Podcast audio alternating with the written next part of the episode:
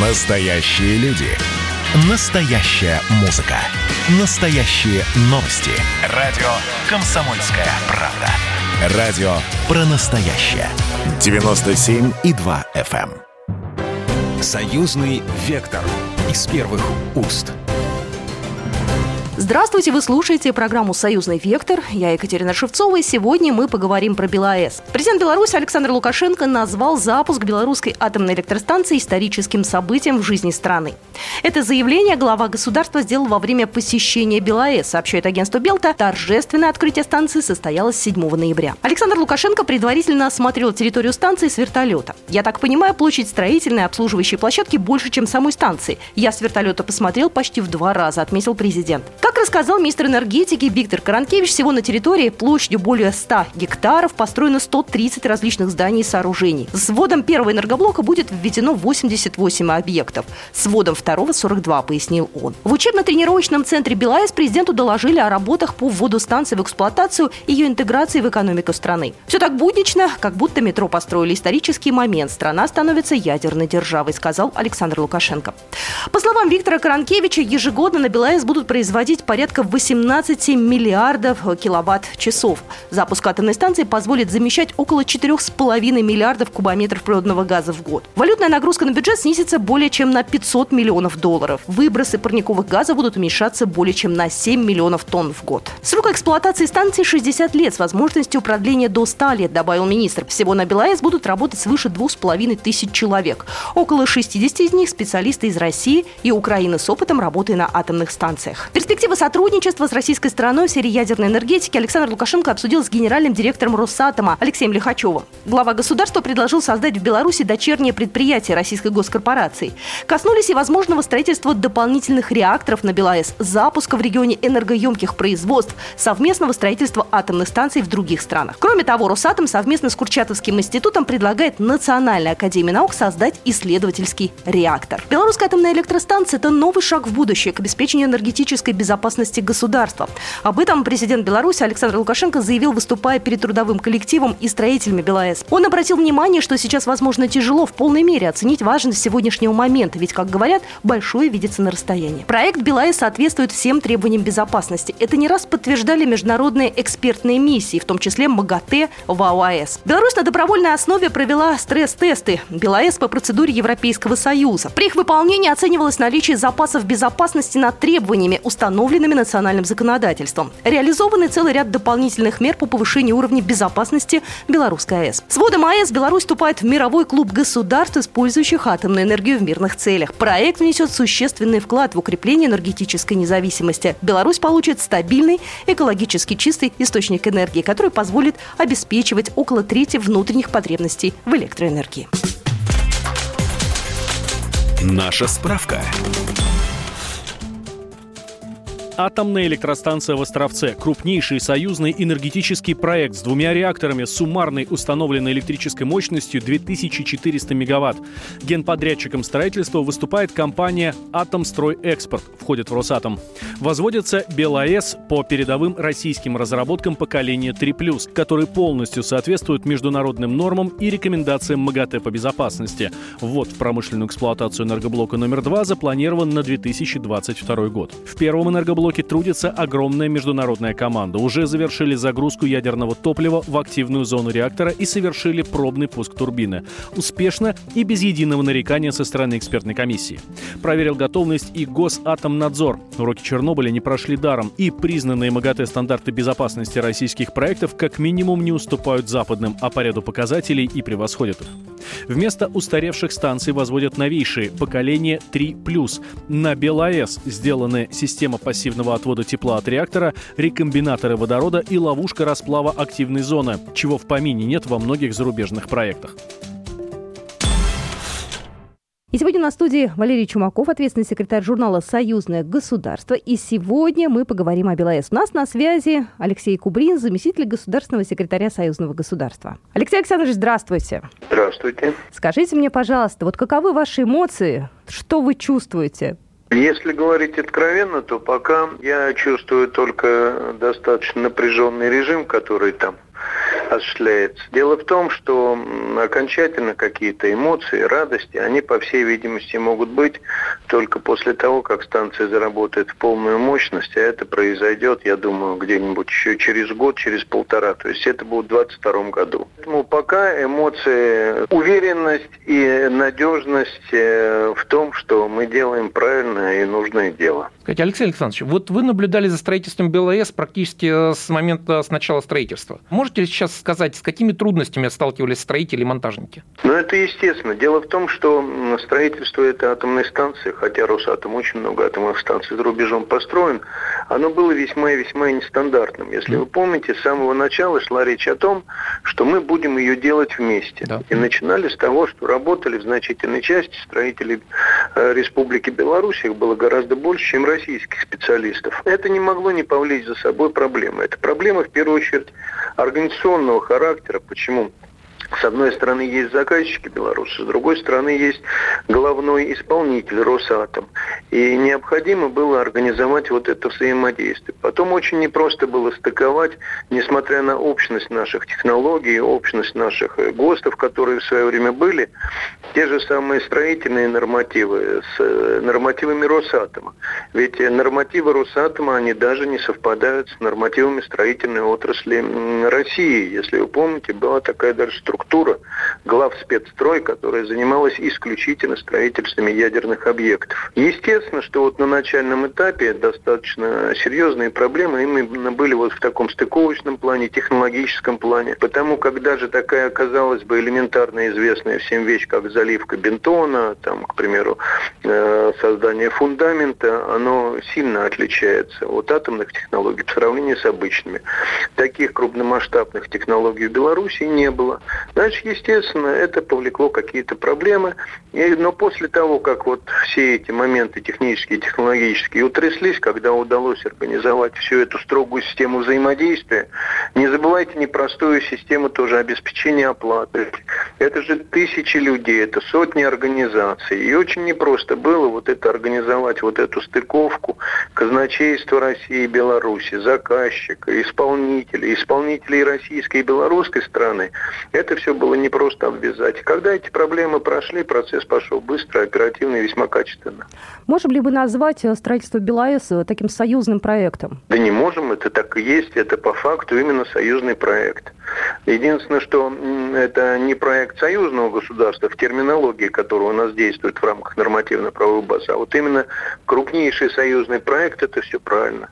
Он и крупнейший с точки зрения объема финансирования, и в то же время он крупнейший и важнейший с точки зрения тех технологий, которые реализуются. Самые передовые мировые технологии, причем э, в самой, я бы сказал, наиболее важной на сегодня в мировой практике атомной отрасли. Давайте откровенно смотреть правде в глаза. Все-таки Росатом – это, наверное, самая эффективная из э, всех структур и технологий, которые удалось нам не только сохранить, но и приумножить после распада Советского Союза.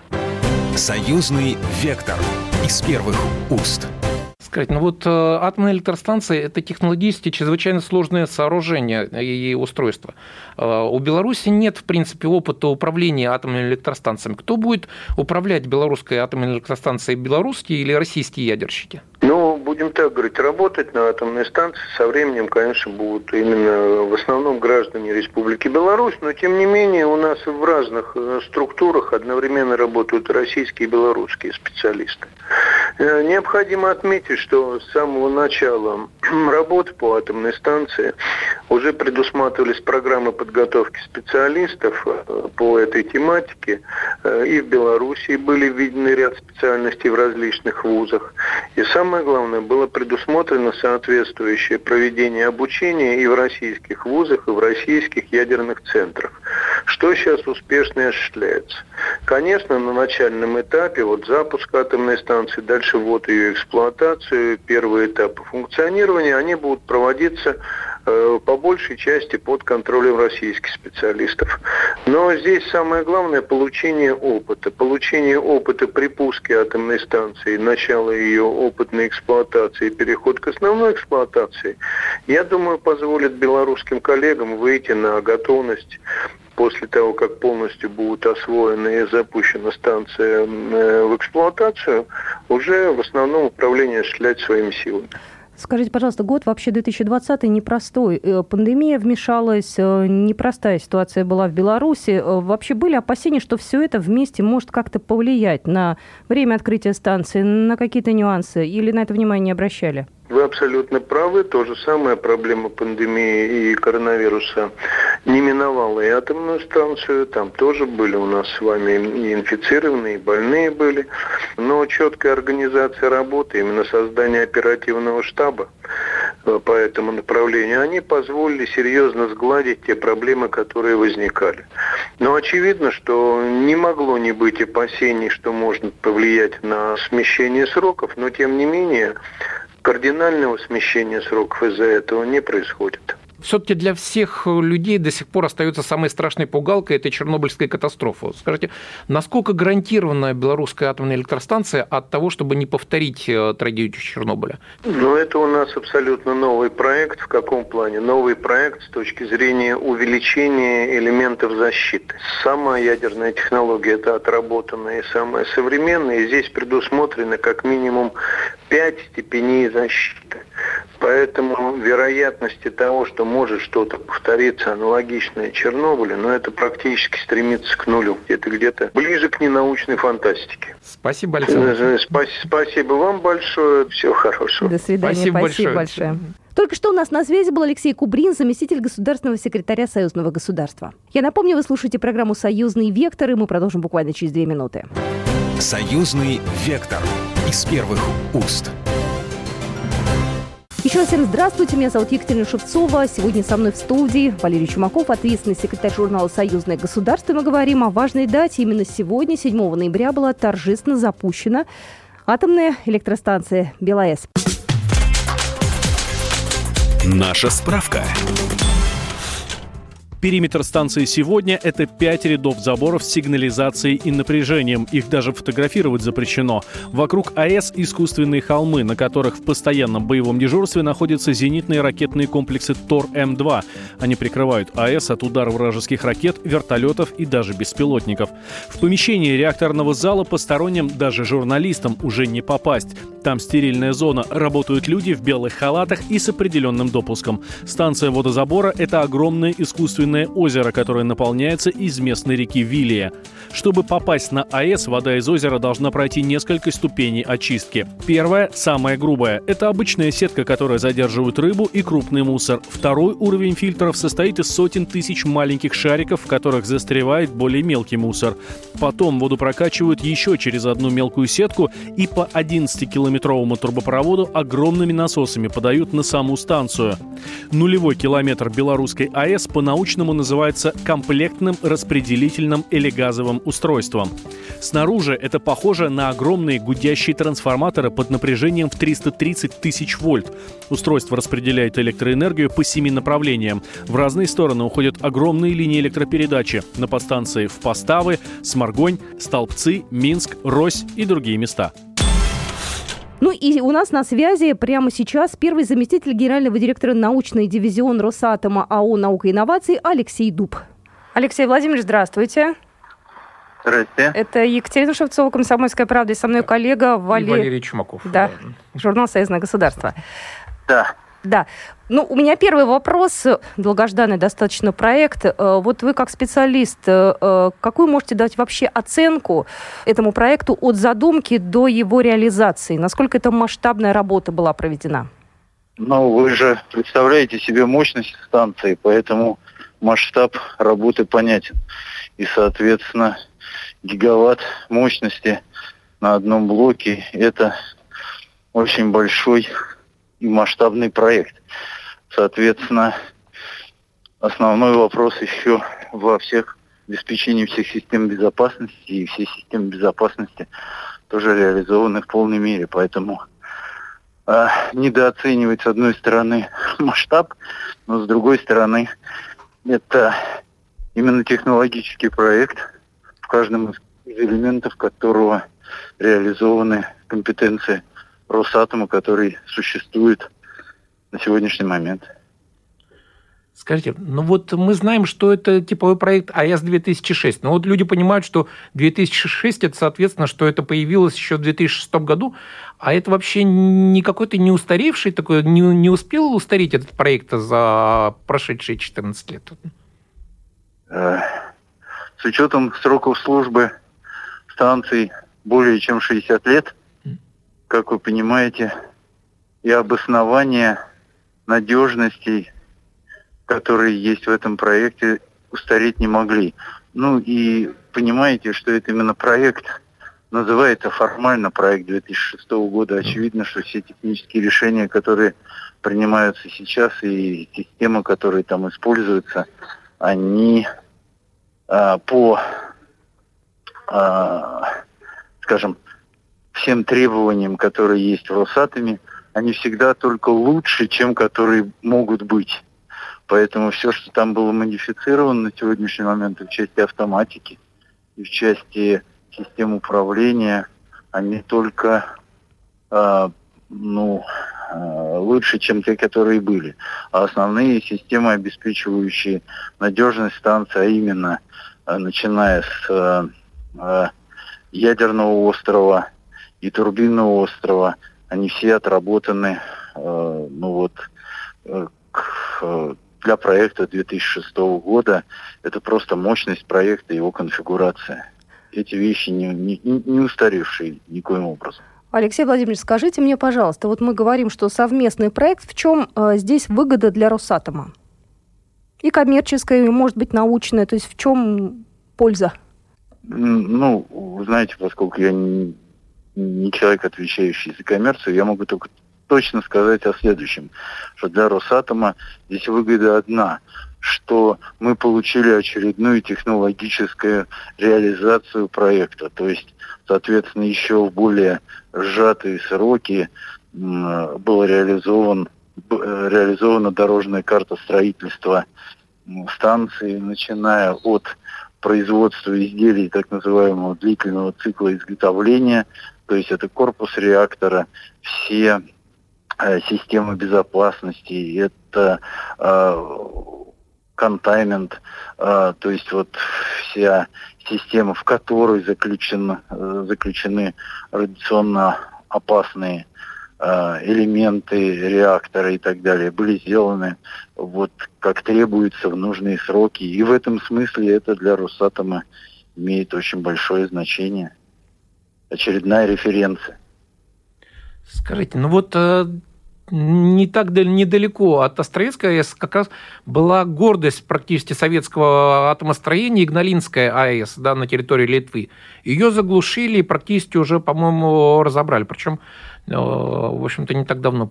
Почему? С чем это, с чем это связано? Причем, может, там и не нужны вот такие вот э, энергетические мощности в том районе? Ну, во-первых, э, вы сразу знаете, что Игналинская станция не была станцией типа ВВР, да? Да. Это во-первых. Вот.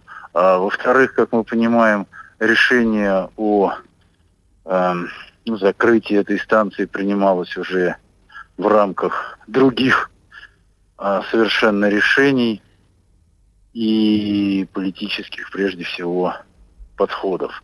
Значит, с учетом того, что атомную энергию в значительной мере можно назвать экологически чистой, с учетом того, что, э, ну так скажем, э, замыкание и топливного цикла, и радиоактивных отходов, по крайней мере, в Российской Федерации является тоже вопросом технологически очень проработанным, то вот наличие такой чистого и мощного источника энергии, ну, вряд ли может э, быть неоправданным для вот и будущего, и текущей ситуации.